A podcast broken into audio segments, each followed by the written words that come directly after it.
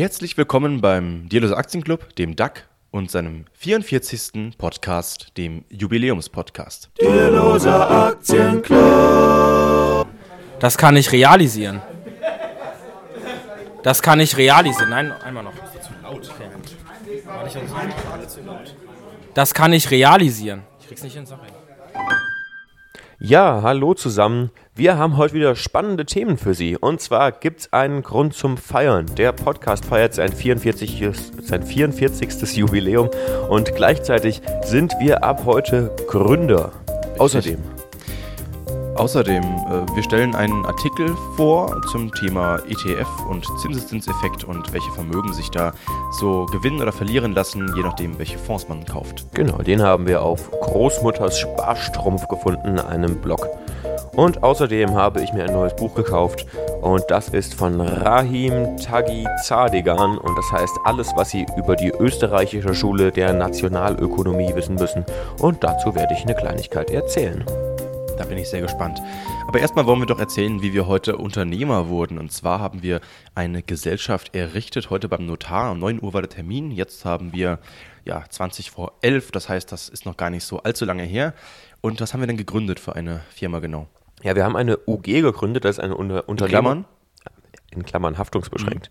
Das ist eine haftungsbeschränkte Unternehmergesellschaft. Das ist im Grunde genommen so die kleine GmbH.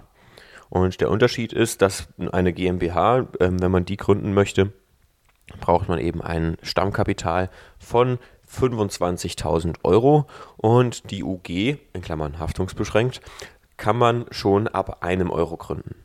Also rein theoretisch. Genau, also es gibt aber auch Gründungskosten von ungefähr 200 Euro, weil allein der Handelsregistereintrag 150 Euro kostet. Und deswegen haben wir jetzt insgesamt 400 Euro eingezahlt und gucken mal, was wir da machen. Und zwar wollen wir Medien produzieren. Der Raimund ist ja Tuba-Lehrer und wir haben Interesse, äh, ein, äh, ein, quasi einen Tuba-Kurs als Videoserie zu produzieren. Genau. Und ähm, wollen dann eben Sachen über die UG abrechnen und irgendwann vielleicht auch Gewinne machen. Ja. Und eventuell auch bei diesem Podcast, dass man vielleicht auch mal durch Affiliate-Links unterstützt werden kann und irgendwie muss das Ganze ja auch abgerechnet werden. Richtig, genau. Also es geht im Grunde genommen einfach nur darum, das, was wir sowieso schon machen und das, woran wir Spaß haben, dem Ganzen einen legalen Mantel zu geben. Und außerdem ähm, ist es natürlich auch einfach mal eine tolle Erfahrung, ein Unternehmen gegründet zu haben. Genau, man lernt ja nie aus und vor allem lernt man am besten, wenn man es eben selbst macht, also Learning by Doing, wie das bei Aktien und ETF und so weiter genauso ist. Man kann niemals genau verstehen, wie die Börse funktioniert, wenn man sich nicht einfach mal ein Depot selbst eingerichtet hat und dann die ersten Aktien gekauft hat und vielleicht auch das erste Geld in den Sand gesetzt hat. Erst dann merkt man eben, wie das Ganze funktioniert und kann dann mit den Hochs und Tiefs an der Börse auch viel besser umgehen. Genau. Ja, was gibt es denn sonst noch so für Besonderheiten bei der UG in Klammern haftungsbeschränkt? Ja, es gibt äh, verschiedene Möglichkeiten, das Ding zu gründen. Wir haben uns jetzt für die einfachste und günstigste Variante entschieden. Und zwar haben wir jetzt einfach eine Gründung mit Musterprotokoll gemacht. Da ist dann einfach äh, schon alles Mögliche vorgegeben. Dann die Gesellschaft nach Musterprotokoll hat eben nur einen einzigen Geschäftsführer und das ist Raimund, äh, weil er dann eben hier in Deutschland wohnen bleibt, vermutlich ähm, weil ich ja vermutlich äh, für meinen Master ins Ausland ziehen werde und dann genau. werden wir dann schon dann die erste Auslandsgeschäftsstelle wahrscheinlich errichten. Sozusagen, ja. Ja, und dann gibt es noch ähm, so ein paar Sonderregelungen, also zum Beispiel jeder Gewinn, den wir machen, ähm, davon müssen wir 25 Prozent eben zurücklegen, bis die 25.000 Euro Stammkapital aufgebaut sind, die für eine GmbH notwendig sind und dann werden wir automatisch zur GmbH. Aber ansonsten funktioniert die UG haftungsbeschränkt genauso wie eine GmbH, nur dass sie eben ein geringeres Stammkapital hat. Genau. Ja, wir waren jetzt aber nicht nur beim Notar, also erstmal mussten wir da einen Termin natürlich ausmachen, mit dem Kontakt aufnehmen. Wir haben jetzt auch schon angefangen, ein Geschäftskonto zu eröffnen. Dafür braucht man eben auch eine äh, vom Notar beglaubigte Gründungsurkunde, also dieses Gründungsprotokoll. Ähm, das haben wir auch schon so ein bisschen teilweise eröffnet zumindest. Und dann braucht man noch ein, ja, ein, eine Anmeldung bei der Gemeinde als Gewerbe. Und dann ist es eben so, dann ist die UG gegründet und was dann passiert, wir müssen, glaube ich, noch eine Gründungsbilanz erstellen und so. Genau. Ja. Also es ist ein bisschen viel bürokratischer Aufwand, aber wir sind mal gespannt, was so passiert. Haben nicht so viel Ahnung davon, aber wie gesagt, man lernt ja wahrscheinlich alles, dann auch wenn man es einfach selbst macht. Und genau. passen auf, dass wir keine Insolvenz verschleppen. Das ist ganz, ganz wichtig, mhm. weil sonst mache ich mich als Geschäftsführer strafbar. Und da habe ich dann ja doch keine Lust drauf. Was heißt denn genau Insolvenz und Insolvenzverschleppung? Also eine Insolvenz, das äh, haben wir uns heute vom Notar erklären lassen, ist, ähm, es gibt zwei Gründe, die zur In Insolvenz führen. Das eine ist Überschuldung. Das bedeutet, wenn die ähm, Verbindlichkeiten, die Aktiva der Firma übersteigen. Das heißt, wenn ich jetzt, ähm, was weiß ich, 30.000 Euro Schulden habe und meine Aktiva sind nur 20.000, dann bin ich überschuldet. Das ist ein Insolvenzgrund. Und der zweite Grund ist eben eine Zahlungsunfähigkeit. Und die ist ungefähr so definiert, dass wenn man ähm, die aktuellen Verbindlichkeiten hat, also die fälligen Verbindlichkeiten, das heißt offene Rechnungen, Zinsen, die man zahlen muss und so weiter, alles, was aktuell fällig ist, wenn man das in den nächsten drei Wochen nicht aus den laufenden Einnahmen beziehungsweise aus flüssigem Geld oder Kapital bezahlen kann, dann ist man zahlungsunfähig. Das heißt, so in dem drei Wochen ähm, äh, Zeitraum muss man die eben begleichen können und ansonsten muss man eine Insolvenz anmelden. Und wenn man das eben feststellt, dass man zahlungsunfähig ist und die Insolvenz eben ähm, nicht beantragt, dann ähm, ja, macht man sich eben der Insolvenzverschleppung schuldig. Und das wird dann natürlich problematisch. Das ist auch ein Straftatbestand, deswegen da muss man einfach einen Überblick behalten. Für uns ist es jetzt erstmal einfach zu sagen, okay, alle Rechnungen, die wir haben, bezahlen wir einfach sofort. Und äh, wir nehmen keinen Kredit auf erstmal ähm, sondern füttern eben, wenn wir noch mehr Eigenkapital brauchen, füttern wir das mit eigenem Eigenkapital. Ähm, wir haben ja jeder ein bisschen Geld ähm, und so äh, kostenintensiv ist ja unser Geschäft nicht. Genau, und wenn eben die Insolvenz verschleppt wird oder wenn sonst irgendwelche Ungereimtheiten auftreten, also wenn jetzt zum Beispiel wir irgendein höheres Gründungskapital angeben, als wir tatsächlich eingezahlt haben, dann passiert es eben so, dass dann nicht die Gesellschaft haftet, sondern wir eben persönlich. Denn der Vorteil der UG ist ja eigentlich wie bei der GmbH, die Gesellschaft ist eben eine eigene juristische Person Genau. und haftet eben nur mit ihrem eigenen Gesellschaftsvermögen und nicht wir mit unserem Privatvermögen. Ja. Ja, gibt es denn noch mehr zu sagen zum Thema UG in Klammern haftungsbeschränkt? Ähm, hm. Ich glaube eigentlich nicht. Ja. Wenn Sie Fragen haben, schreiben Sie uns gerne eine Mail An, An- Vorstand at aktien.net mit C. Oder rufen Sie uns an unter der Nummer 0911 30844 4 1 3 11 genau. 12 Nein, 11. 11. K ist der elfte Buchstabe im Alphabet. Achso, gut. Ja. Nun zu diesem Artikel, denn ein Mitglied hier im Dialose Aktienclub, der ist jetzt auch auf den Geschmack gekommen und möchte sich gerne ein Depot eröffnen. Erstmal hat er sich von der Sparkasse fast einen Fonds andrehen lassen. Dann haben wir noch ganz schnell eingegriffen und haben gesagt, nein, lass das. Das ist viel zu teuer. Und wir haben ja auch einen ganz tollen Artikel gefunden, der heißt äh, großmutters-sparstrumpf.de und der Artikel heißt Die Dirk, äh, die Dirk Müller Verschwörung, ähm, wo eben verschiedene, also ja, wo eben ETF mit ähm, ja, aktiven Fonds verglichen werden. Also erstmal geht es eigentlich um ähm, ja, verschiedene ETF mit verschiedenen Kostenquoten, also um den MSCI World und den S&P 500. Ja. Ähm, der S&P 500 ist ja eben der äh, breiteste Aktienindex in den USA, also von Standard Poor's und die 500 größten börsennotierten US-amerikanischen Unternehmen. Der MSCI World ist ja quasi weltweit mit, äh, ich glaube, 1600 Unternehmen. Aber eben, wenn man sich das mal anguckt, äh, wie die Verbreitung ist, also fast die Hälfte ist, meine ich, ähm, sind eben auch die Vereinigten Staaten. Und was eben auch ein Nachteil dieses MSCI World Index ist, äh, wenn man ETFs kauft, die Firma MSCI ist, glaube ich, von Morgan Stanley, ähm, sein, ja. verlangt eben Lizenzgebühren, immer wenn ein ETF auf diesen Index aufgesetzt wird. Und das macht diesen ETF eben teurer. Also natürlich nicht so teuer wie in aktiven Fonds, aber der kostet dann so ungefähr 0,5 Prozent, während der S&P 500 eben keine Lizenzgebühren kostet. Und dann gibt es eben ETFs, die kosten hier scheinbar 0,07 Prozent bei Vanguard. Ich selbst bespare einen, der kostet 0,15 Prozent und ist, meine ich, von Luxor. Ähm, einfach weil ich dann nicht 1,5 Prozent Ordergebühren zahlen muss bei Ja. meiner äh, Bank, weil es gibt ja oft noch Aktionsfonds und wenn man sich diese Orderkosten sparen kann, dann ist es, glaube ich, noch wichtiger, als wenn ich jetzt 0,05 Prozent äh, bei den Haltekosten spare. Muss man sich eben mal ausrechnen, äh, was dann jetzt eben sinnvoller ist. Ja. Und ja, der Autor des Artikels ähm, hat dann eben auch entsprechende Rechnungen angestellt, was das denn wirklich für einen Unterschied macht. Und ähm, hat eben gesagt, ja, wenn man jetzt, ähm, um wie viel Geld ging es da? 10.000 Euro, meine man- ich, für genau, wenn 30 man, Jahre. Genau, wenn man 10.000 Euro anlegt und man geht jetzt mal von einer fiktiven Rendite von 10% im Jahr aus, dann hat man eben nach 30 Jahren bei dem ETF, der 0,5% Gebühren hat, hat man 153.200 Euro, also rund 150.000 Euro. Genau. Und bei dem ETF, der eben eine 0,07% hat, ist jetzt kein großer Unterschied, also irgendwie ungefähr 0,4 Prozentpunkte Unterschied, hat man tatsächlich aber nach 30 Jahren 171.200 Euro, also rund 170.000 Euro. Das heißt, wir haben einen Unterschied von ungefähr 18.000 Euro und das ist dann ja schon ganz schön ordentlich. Genau. Da geht man eben noch davon aus, dass die beiden ETF ansonsten die gleiche Rendite haben. Das weiß man natürlich nicht so richtig. Ja. Beides sind eben relativ breite Indizes.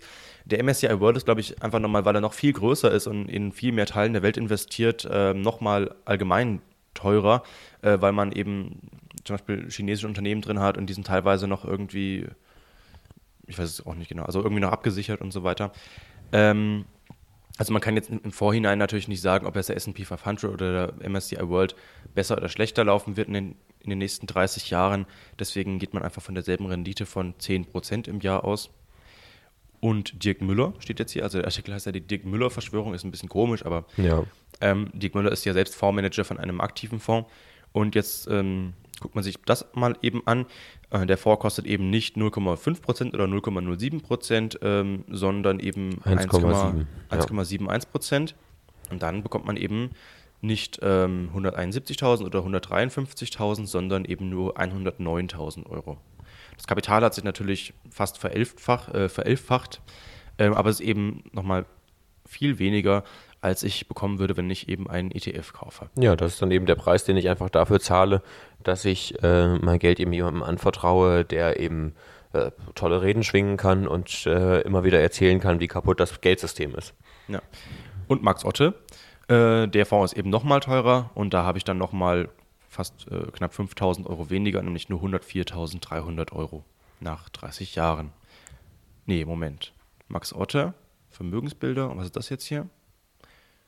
Ähm, was ist das denn für eine Zahl? Das ist jetzt die Zahl, die ähm, seine Rendite aus den letzten drei Jahren so. äh, mit einberechnet und dann würde man sogar nur 51.000 Euro äh, mit 51.000 Euro rauskommen. Genau, also diese 104.000 Euro gehen eben noch von den 10 Prozent aus ja. und ähm, dann sieht man eben, dass diese aktiven Fonds allgemein noch oft eine schlechtere Rendite haben als Indexfonds.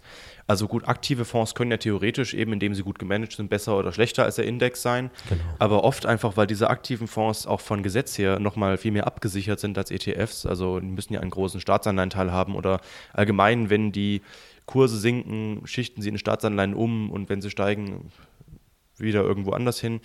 Ähm, die versuchen dann eben ihre, ja, ihren Anstieg ein bisschen zu harmonisieren und zu kletten. Da hat man eben nicht diese Volatilität drin aber dadurch eben auch eine viel schlechtere Rendite und eben noch höhere Kosten. Ja, an dieser Stelle ist vielleicht auch nochmal auf das Streitgespräch hinzuweisen, äh, was die Mission Money aufgenommen hat zwischen Max Otte und Gerd Kommer, die sich eben darum gestritten haben, was denn jetzt besser ist, aktive oder passive Fonds. Und wo eben das einzige Argument von Max Otte im Endeffekt war, dass der aktive Fonds deswegen gut ist, weil ein Fondsmanager da vorne steht und ähm, dieser Fondsmanager ähm, ist dann dafür verantwortlich, was mit dem Geld passiert. Genau. Ähm, auch wenn man jetzt von Dirk Müllers echten Renditen der letzten Jahre ausgeht, bekommt man eben auch nur 5.450. Aus 10.000. Ach so, also hat nach man quasi sein, sein, Vermögen nach 30 Jahren auch nur halbiert. halbiert ja. Immerhin. Okay, na gut. Aber es ist natürlich nicht alles weg, ist ja auch nicht schlecht. ja, und was haben wir hier noch? Achso, was die jetzt selbst bekommen, also Max Otte und Dirk Müller, was die daran verdienen. Denn eben diese hohen Fondsgebühren, die kommen ja schließlich auch bei ihnen selbst an, denn sie sind ja die Manager und äh, da sind jetzt eben 17,12 Millionen Euro. Moment. Eine Familie von, ach, das ist eine ganz andere Rechnung. Das ist eine ganz andere Rechnung. Hätte den Text noch vorher Ja, ja, hättest du nochmal angucken müssen. Hast ja. du es denn gemacht? Ich habe mir den durchgelesen, tatsächlich, ja. Ja, gut. Gestern oder so, oder vorgestern. Okay. Ja. Also was, einfach, was, was lernen wir daraus? Man muss einfach ein bisschen auf die Kostenstruktur achten. Und was jetzt eigentlich so meine, mein, ja, mein Wissenszuwachs war, ist eben, dass die Firma MSCI scheinbar irgendwie wirklich Lizenzgebühren dafür nimmt, dass man den Namen für einen Fonds verwendet. Das habe ich vorher noch nicht gewusst, dass es ähm, ja, eben unter, äh, dass es Fonds gibt mit unterschiedlichen TERs, also Total Expense Ratio, das, die, das nehmen die jährlichen Kosten, das war mir schon klar. Und dass man sich günstiger raussuchen muss, ist auch klar. Aber woran das jetzt im Einzelnen hängt, dass manche teurer und manche günstiger sind, das wusste ich noch nicht. Und ähm, wenn ich mal wieder einen ETF-Sparplan auflegen werde, dann werde ich wahrscheinlich keinen MSCI World kaufen und auch keinen MSCI Emerging Markets, sondern eben zum Beispiel einen auf den SP 500 und für die Emerging Markets muss man eben mal gucken, was man sonst so findet. Genau. Ich habe halt immer noch sehr viele Einzelaktien, weil es mir eben auch Spaß macht, dann die Unternehmen auch so ein bisschen zu analysieren und dieser Nervenkitzel. Und ich denke jetzt mal, wir sind noch relativ jung.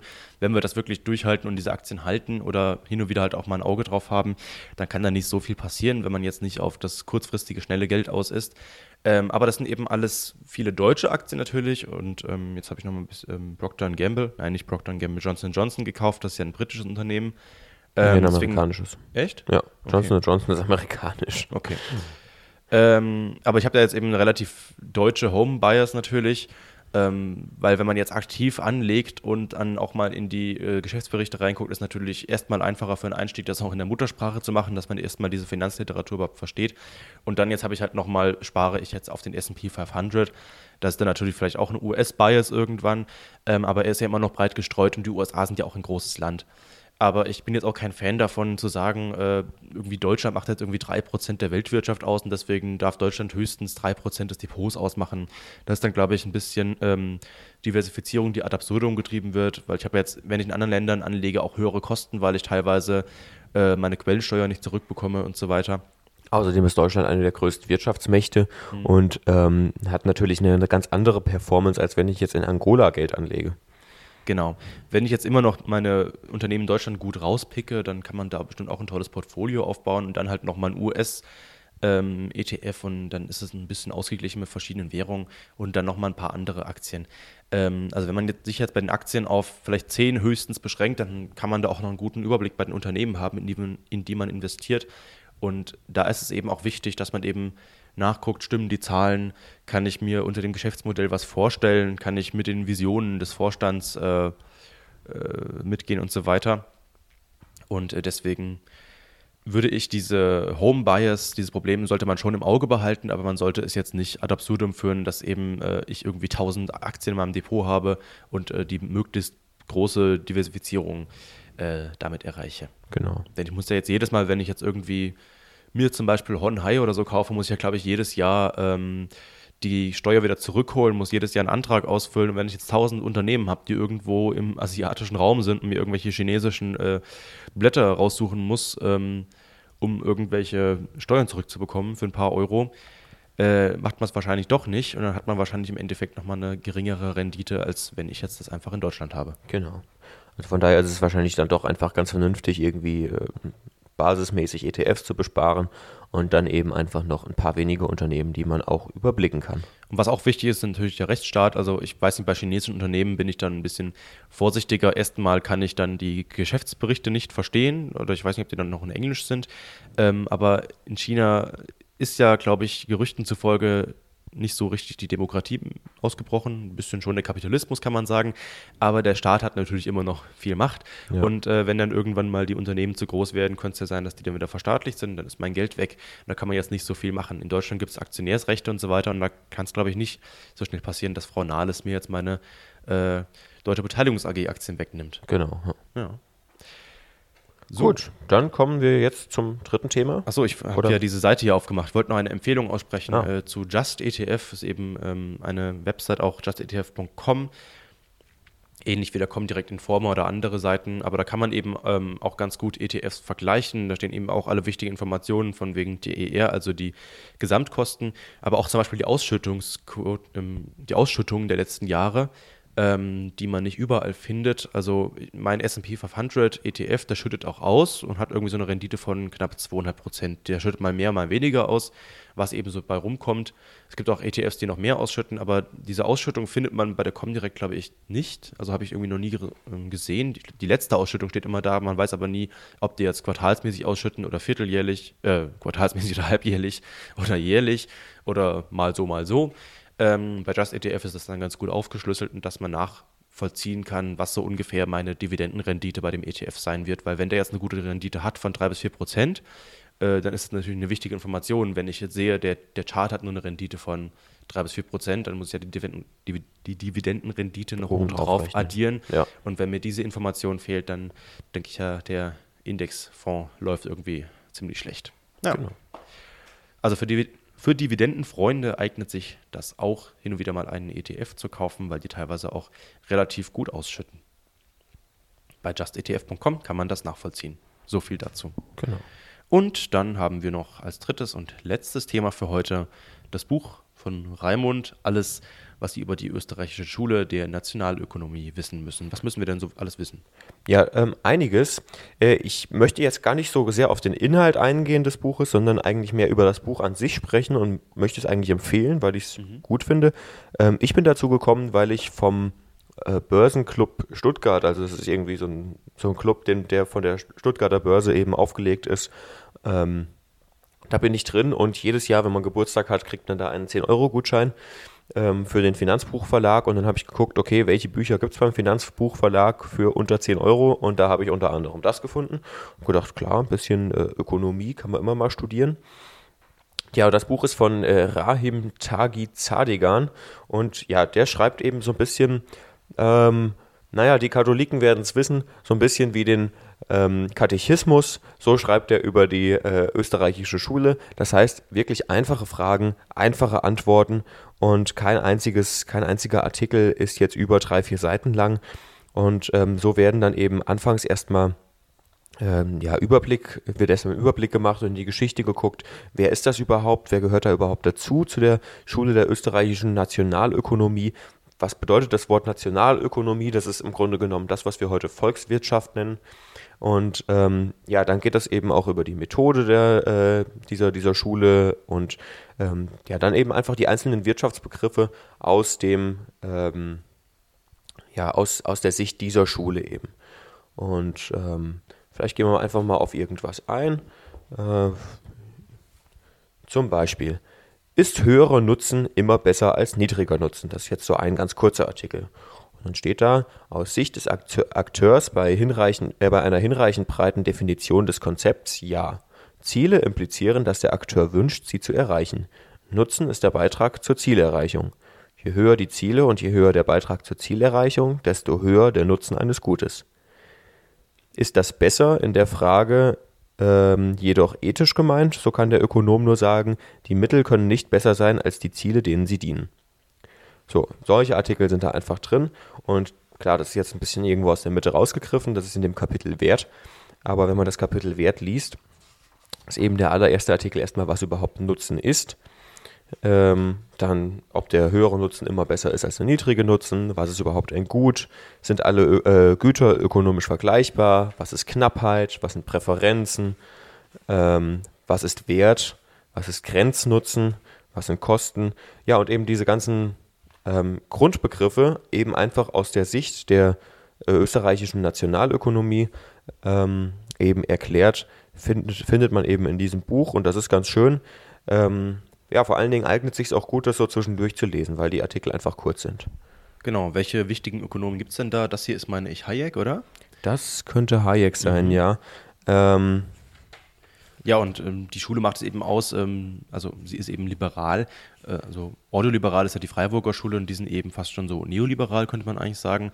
Also dieser Begriff, der eben so, ich meine, Anfang des 20. Jahrhunderts eingeführt wurde, um sich eben abzugrenzen vom Laissez-faire-Kapitalismus des 19. Jahrhunderts, weil damals ähm, hat man ja eben diese Vorstellung gehabt vom Staat als Nachtwächter, ähm, also dieser Begriff Nachtwächterstaat, äh, den gibt es ja auch, ähm, dass der Staat eben nur grundsätzlich guckt, dass ähm, Eigentumsrechte nicht ähm, angetastet werden und so weiter. Äh, aber ansonsten kann eben die Wirtschaft äh, tun und lassen, was sie will. Ähm, Im Neoliberalismus hat man eben davon ein bisschen Abkehr genommen, hat gesagt, dass der Staat jetzt noch ein paar mehr Rechte ähm, einräumen darf. Ähm, und eben äh, viel stärker, also als Rechtsstaat fungiert, dass eben auch keine anderen Rechte und so weiter angetastet werden. Aber an sich ist es eben immer noch ein Liberalismus, dass der Staat sich eben jetzt nicht in die wirtschaftlichen Dinge an sich ähm, einmischen sollte, also dass es Vertragsfreiheit gibt und so weiter. Genau. Und was jetzt zum Beispiel die ähm, österreichische Schule von der Klassik unterscheidet, ist, dass sie eben sagt, man kann nicht alles irgendwie genau ausrechnen, sondern die hat halt eher einen, ähm, ja, einen, einen Ansatz, der eben nicht so großsoziologisch ist, sondern eigentlich vom Individuum, vom, vom Individuum ausgeht und äh, eben guckt, ja, was gibt es denn für Faktoren für den Einzelnen, sich so oder so zu entscheiden? Und deswegen ähm, steht eben die österreichische Nationalökonomie auch dem entgegen, dass man jetzt irgendwie sagt, man kann alles vorhersagen. Und sie sagt eben ganz klar, die Ökonomik ist eine Sozialwissenschaft und ähm, kann eben dementsprechend auch nicht einfach mit den Methoden der Naturwissenschaften ähm, äh, betrieben werden, so wie das ja heute an vielen Universitäten gelehrt wird. Genau, wo man ja heute diesen Begriff äh, neoliberal, der ja eigentlich auch so ein bisschen für diese Schule steht, ähm, etwas entfremdet hat und äh, mittlerweile ist ja alles, was irgendwie böse ist und äh, geldgierig, ist ja irgendwie neoliberal. Also die Neoklassik an der Uni ist ja neoliberal, Unis an sich sind neoliberal, weil es irgendwie Leistungsscheine gibt und so weiter. Also dieses Wort neoliberal ist ja erstmal was Wissenschaftliches, also irgendwie so eine neue ähm, so ein neues Dogma sozusagen in der Wissenschaft, wo man sich eben ähm, darauf festgelegt hat, wie jetzt in der Realität eben der Staat ähm, arbeiten sollte und dass der, dass eben nicht alles, was jetzt äh, wirtschaftlich geschehen wird, vorhersagbar ist, genau wie Raimund schon gesagt hat, ähm, was ja auch so ein bisschen ein Widerspruch zu Keynes ist, weil äh, Keynes ja irgendwie auch so ein bisschen ähm, sagt, der Staat könnte eben durch seine Kreditaufnahme und so weiter und äh, öffentliche Investitionen eben mitbestimmen, wie jetzt Konjunkturzyklen verlaufen und so weiter. Genau. Ja. Und so die wichtigsten Personen, das ist im Grunde genommen Karl Menger, das ist der Begründer der Wiener Schule. Der war eben ähm, Professor in Wien und ähm, hat aber selbst gar nicht viel geschrieben, sondern war eben wirklich hauptsächlich Lehrer und ähm, hat eben ganz, ganz viele wichtige Personen vorgebracht. Zum Beispiel Eugen Böhm von Barwerk oder Friedrich von Wieser oder Ludwig von Mises oder auch natürlich der für mich bekannteste Friedrich August von Hayek. Und ja, die sind auch alle hier so kurz porträtiert, jeweils auf zwei, drei Seiten, sodass man eben ähm, ja wirklich einfach einen guten Überblick kriegt. Und ähm, diese Schule gab es nicht so sehr lange, sondern die hat sich dann natürlich auch wieder verteilt. Ähm, einer der letzten war dann Murray Roth Rothbard ähm, der hat eben die Theorie dieser Schule eben dann mit nach Amerika genommen und hat die in New York gelehrt. Und ähm, ja, der ist 1995 gestorben und damit ist im Grunde genommen so die ähm, ja, österreichische Nationalökonomie so ein bisschen zu Ende, zumindest jetzt in dieser, in der Vorstellung, dass es eben eine Schule ist. Natürlich gibt es heute noch viele, ähm, die, die in dieser Denktradition eben denken. Ähm, es sind aber in der Regel eben nicht die, die an großen Instituten arbeiten, weil die eben meistens entweder ähm, eher neoklassisch sind oder eben ähm, ja, keynesianistisch denken. Genau, aber es gibt ja jetzt auch die, die Freiburger Schule, ob die jetzt noch so aktiv betrieben wird, weiß ich auch nicht genau, wo jetzt eben auch ähm, Ludwig Erhard äh, so ein bisschen herausging. Gut, der war jetzt der Praktiker, ich meine, welcher, wer war noch dahinter? Ich weiß es gerade nicht genau. Ähm, also eben der diesen äh, rheinischen Kapitalismus ähm, so ein bisschen äh, gestärkt hat und so weiter, ähm, weil der Deutschland nach dem Zweiten Weltkrieg so eigentlich eine der größten ähm, Mächte war, äh, die wirklich eine freie Marktwirtschaft ähm, durchgeführt haben. Alle anderen waren dann irgendwie nach dem Zweiten Weltkrieg sozialistisch oder keynesianistisch und haben eben gesagt, dass der Staat sich viel stärker einmischen sollte. Und ähm, auch Hayek war ja dann ähm, zu Beginn des Zweiten Weltkriegs ähm, in London und hat eben ähm, auch über den deutschen Nationalsozialismus ähm, geschrieben, weil man damals eben dachte, dass äh, der freiheitliche Kapitalismus im Endeffekt zum Faschismus führen wird. Ja, ja. Genau. Andere liberale Schulen sind ja zum Beispiel die Chicagoer Schule mit ähm, Milton Friedman und so weiter. Genau, das ist dann, glaube ich, ja das, was wirklich dann als neoliberal bezeichnet wird, mhm. weil das ja wirklich in den in den, ja, äh, im 20. Jahrhundert eben erst äh, aufkam. Und die Chicago Boys waren ja wirklich ähm, sehr liberal. Und ich habe ja mal vor einiger Zeit, du hast es glaube ich auch gelesen, das Buch von Milton Friedman gelesen, mhm. Kapital und Freiheit. Und das Kapitalismus ist, und Freiheit. Oder Kapitalismus und Freiheit, das kann auch sein, ja. Ähm, und da ist dann wirklich, ähm, ja, da wird sehr davon ausgegangen, dass man wirklich alles liberalisiert und privatisiert und ähm, man findet eben darin das Heil.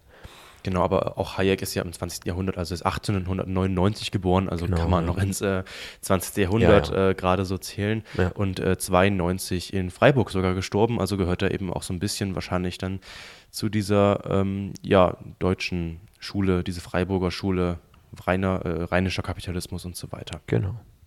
Oder auch äh, lieber ähm, soziale Marktwirtschaft und so weiter. Ja. Alles, was in diese Richtung geht. Also ich werde mir das Buch auf jeden Fall noch durchlesen. Ich denke, dass es mich in meinem Wirtschaftsverständnis auch wieder ein bisschen voranbringt.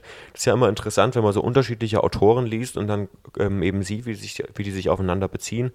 Ähm, was bei mir jetzt ein bisschen eingeschlafen ist, ist den, ähm, äh, den Adam Smith zu lesen. Da werde ich jetzt aber demnächst auf jeden Fall auch wieder weitermachen.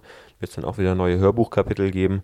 Ähm, aber zum Beispiel auch das, ähm, was ja im Grunde genommen jetzt das Jüngste ist, was wir gelesen haben von, von Heinsohn und Steiger, die Eigentumsökonomik, beziehungsweise das Buch Eigentum, Zins und Geld, ähm, die sich ja auch auf das alles beziehen.